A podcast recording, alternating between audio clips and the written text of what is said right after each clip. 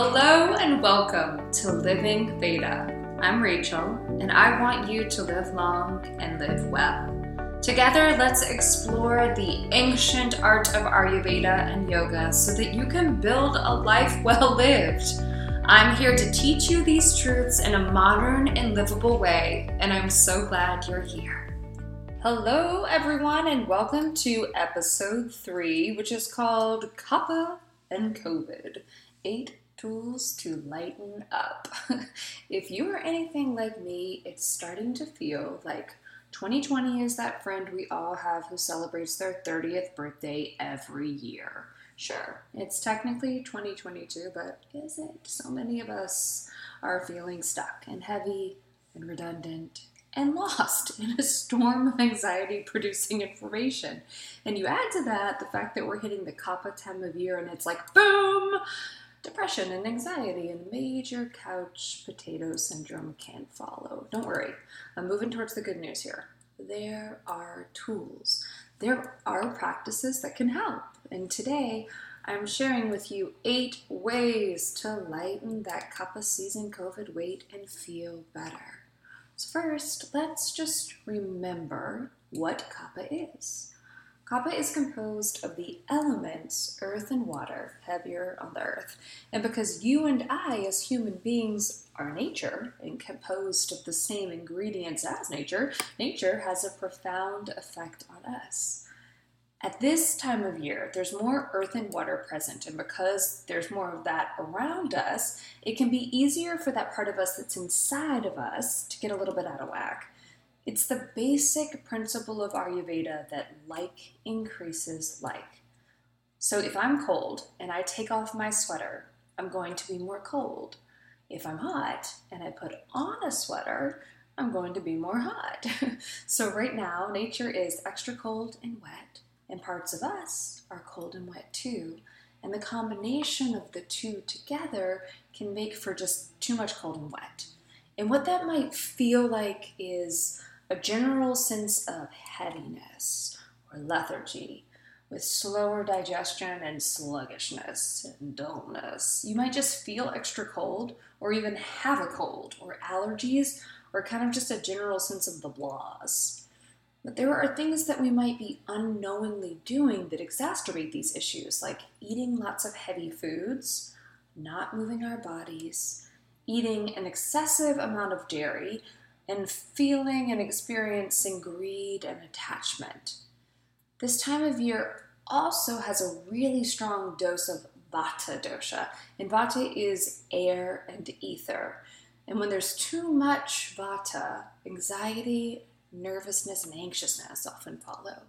So let's just add on top of that what feels like an everlasting pandemic, and oh my goodness, it's a lot, people. It's a lot. We're doing it, but it's a lot. So with the general understanding that we could all use some levity, I give you 8 tools from yoga and Ayurveda to lighten up. And number 1 is nature. Nature is an incredible healer. We need it, friends. If you've been locked up inside, go take a walk. Use your senses. Notice the natural world around you. There's some really cool research that's showing that consistent exposure to either sunlight or moonlight at the same time every day can help the pineal gland function more optimally and help with human hormone regulation. That's important and cool. And it's not just some tree hugging the world is beautiful thing, though. I am also here for that.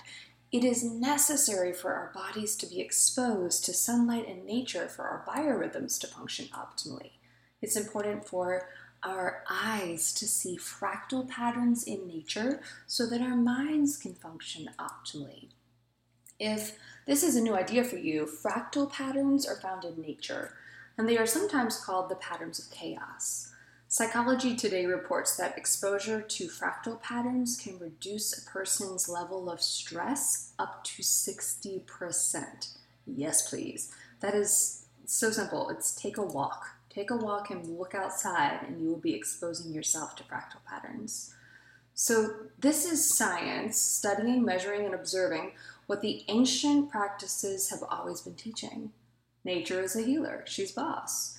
And when we sequester ourselves away from the intrinsic wisdom that we are part of a greater whole, it's going to have a negative effect on the system.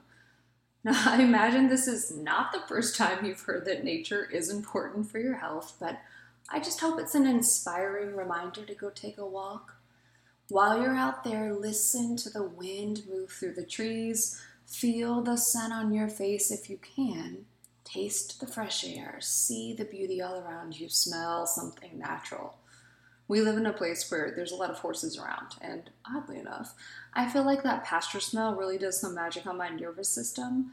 My husband thinks that this is very strange, but whatever. If you're finding something out there that's working for you, go with it. Which brings us to number 2. Friends. Good people, a good friend, is good medicine.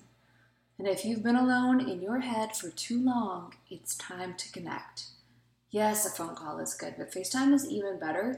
It's good to see the face of another person, pick up on some extra cues, and soak in someone else's presence. The Vedas talk about how important friendship is. One mantra, 3690, is translated to say, "Strong one, make me strong. May all beings look on me with the eye of friend. May I look on all beings with the eye of the friend. May we look on one another with the eye of friend." The idea of friendship being healing and important is, of course, a through line for great thinkers and traditions all throughout history. I imagine you'd be hard-pressed to find any wisdom tradition that doesn't celebrate the importance of friendship. So call your friends. Tell someone you love them. Listen to their stories. Remember that you are not alone in this or in anything. If you're not sure what to talk about in a world where every conversation is COVID and your life feels like it's on pause, retell the stories from the past and remember together, dream together, make hopes and plans for the future. She's coming. Okay, so number 3 is music. Yes, Ayurveda uses sound as a healing tool. And if you're feeling anxious from too much vata and too much news, try listening to the sounds of soothing rain or mantra or some Lord Krishna flute music, whatever works for you. But if in contrast you're feeling stuck and heavy from too much kapha, then crank up the upbeat music.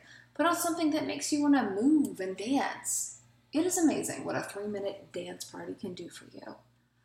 This is so simple and so customizable to your preference. Just remember that principle of like increases like. If you feel heavy and stuck and you listen to somber, heavy music, it's probably not going to get better. And if you're feeling anxious and worried and you listen to crazy fast, loud, aggressive music, it's probably going to get worse. But be aware of your current state and use sound and music as a fun and powerful tool to help reestablish some balance. Okay, number 4. Number 4 is movement. I'm going to talk yoga from an Ayurvedic perspective here. Let's let this be both really simple and hopefully really helpful. You already know the principle of like increases like. You already know that it's important to move your body. So if you're feeling anxious and there's a lot of extra vata present, then skip the super fast-paced flow class in favor of yin or gentle class. And if in contrast you're feeling stuck and heavy, find a flow class that will get you moving without overtaxing you or making you feel depleted. It is that simple. I personally have a deep love for classical Surya Namaskar. This practice can be done both ways. It can be fast and vigorous or slow, steady, and nurturing. And if yoga asana isn't for you, that's fine. You can apply the same logical principle to taking a walk outside. Do you need a slow, scenic, meandering walk or a fast, heart rate increasing sprint through the neighborhood? It works when deciding what kind of dance party to have in the living room as well. It's all about an awareness of your current state and then making a choice that brings you more towards balance and hopefully more towards joy and out of a cup of COVID funk, which brings us to number 5. Number 5 is to oil your feet. The end of Vata season, which is where we're at in the calendar year right now, can leave your feet in a hot mess of dry, cracked sadness, especially if you already have a lot of Vata present in your personal constitution. And in Ayurveda, instead of rubbing your feet raw and scraping the heck out of them, she recommends nurturing them with oil instead. And I really love this practice because it's quick, easy, and doable. You might see that as a through line for me. Anyway, oiling the feet is very soothing and grounding to the nervous system. So it's an especially great practice right before you go to bed if you're having any trouble getting to sleep. It can help ground the body, nourish the skin, and give you a moment to check in with yourself as well. My very favorite oil for this, I know she is not paying me to say this, that would be cool though, is Pratima's Love Oil. It's out of stock right now, but it will come back. And this stuff, it smells like magic goodness. But if you're not in the market for a fancy oil, that's totally fine. Sesame oil is lovely and warming for Vata types. Almond oil will work well for Pitta people. And in general, a jojoba oil is just great for anybody. And this practice itself is really simple. You're going to rub oil into your feet. You want to get all the dry spots with extra oil. And if you can and you have a little bit more time, warm up the oil before you put it on your feet. You could simply run the bottle under hot water or heat it up with a tea light candle and a butter dish. There's lots of ways to warm it up. But afterwards, after you've applied the oil, you're going to want to put on cozy socks so it has a chance to soak into your body. And you'll want socks that you don't mind dedicating to this practice because they can get a little oily and difficult to clean. And if, like me, you get too hot when you sleep in socks, you can do this practice at any time that it works for you. So oil your feet. It's a wonderful way to soothe the nervous system, ground the body, prepare for rest, and have soft feet. It's also a great way to know that you're taking good care of yourself in a time where that can just be a little bit tricky. It's a feel-good practice to help ground the system, nurture you so that you'll be able to take in new information and process it as smoothly as possible. Which brings us to number 6, my friends. The number 6 way to lighten up in the Kapha COVID season is meditation and mindfulness. I mean, come on, I couldn't leave this one out. Let this be whatever works for you. If right now it's making a conscious choice to wash the dishes and stay present with washing the dishes instead of allowing your mind to worry and run, do that. If it's sitting for 20 minutes, do that. If it's listening to mantra for 5 minutes, do that. If it's taking that walk in nature and paying attention to the world around you, do that. If it's making food for you or your family with attention and love and gratitude, then do that. There's more than one way, people. Find a practice that lets you study your mind, be present, and experience what's happening right now. In a world that is somehow simultaneously on fast forward and pause, this is everything. Okay, number 7. Number 7 is eat food. Yes, eat food, real food. Ayurveda is always going to encourage you to eat whole foods in season and as fresh as possible. In general, this time of year can often lead to a slow and sluggish digestion situation, but there are tools for that. Maybe you could trade out some of the flour products you're eating in favor of whole grains. Maybe you could replace a cold meal with a warm one. Eat your salad, just cook it first in olive oil. Favor warm, fresh, whole, and light foods right now. Allow this to be simple. This principle will work for everyone, regardless of your specific dosha or your current imbalance. When we're giving the body food that's high quality and we digest it well, we'll have a much greater chance of our bodies rebuilding themselves into a state of health. Look, I don't know about you, but even though I know all of this is true, and I believe it, and I try to practice it, the heaviness of Kapha and COVID can often make me just want to grab for something cold, fast, and easy, and I get it. I feel you. I'm just here to encourage you not to do that anyway. When we add more cold and heavy to our already cold and heavy state, we of course get more cold and heavy. So let's all make some warm tea, friends, and eat something beautiful that came from the earth that has one word in the ingredient, like apple. Preferably stewed in warm water with 3 cloves and finished with a dash of cinnamon. Yeah, we can do it. And that brings us to our last tool, which is of course not the last tool, just the last one that I'm talking about today. Number 8 is to nourish your Agni. Okay, this just means take good care of your digestive fire. During the cold, heavy, wet time of year, it can be extra difficult to keep the fire burning well. Here in the Kapha time, we nurture that fire with lots of things, but some of them can be warm spices and warm water. Okay, so think about it like this. Let's say you're making a really beautiful vegetable soup. You source the most perfect vegetables at the local farmer's market. Everything is fresh and seasonal and whole. You cut it up, you put it in this beautiful pot, and you add some homemade veggie broth, and you apply the perfect spices, and then you go to turn on the cooktop, and it will barely heat up. You can't even get the soup warm, much less cooked. And this is the basic idea behind Agni. You need the fire of digestion to be able to use the food that you're eating.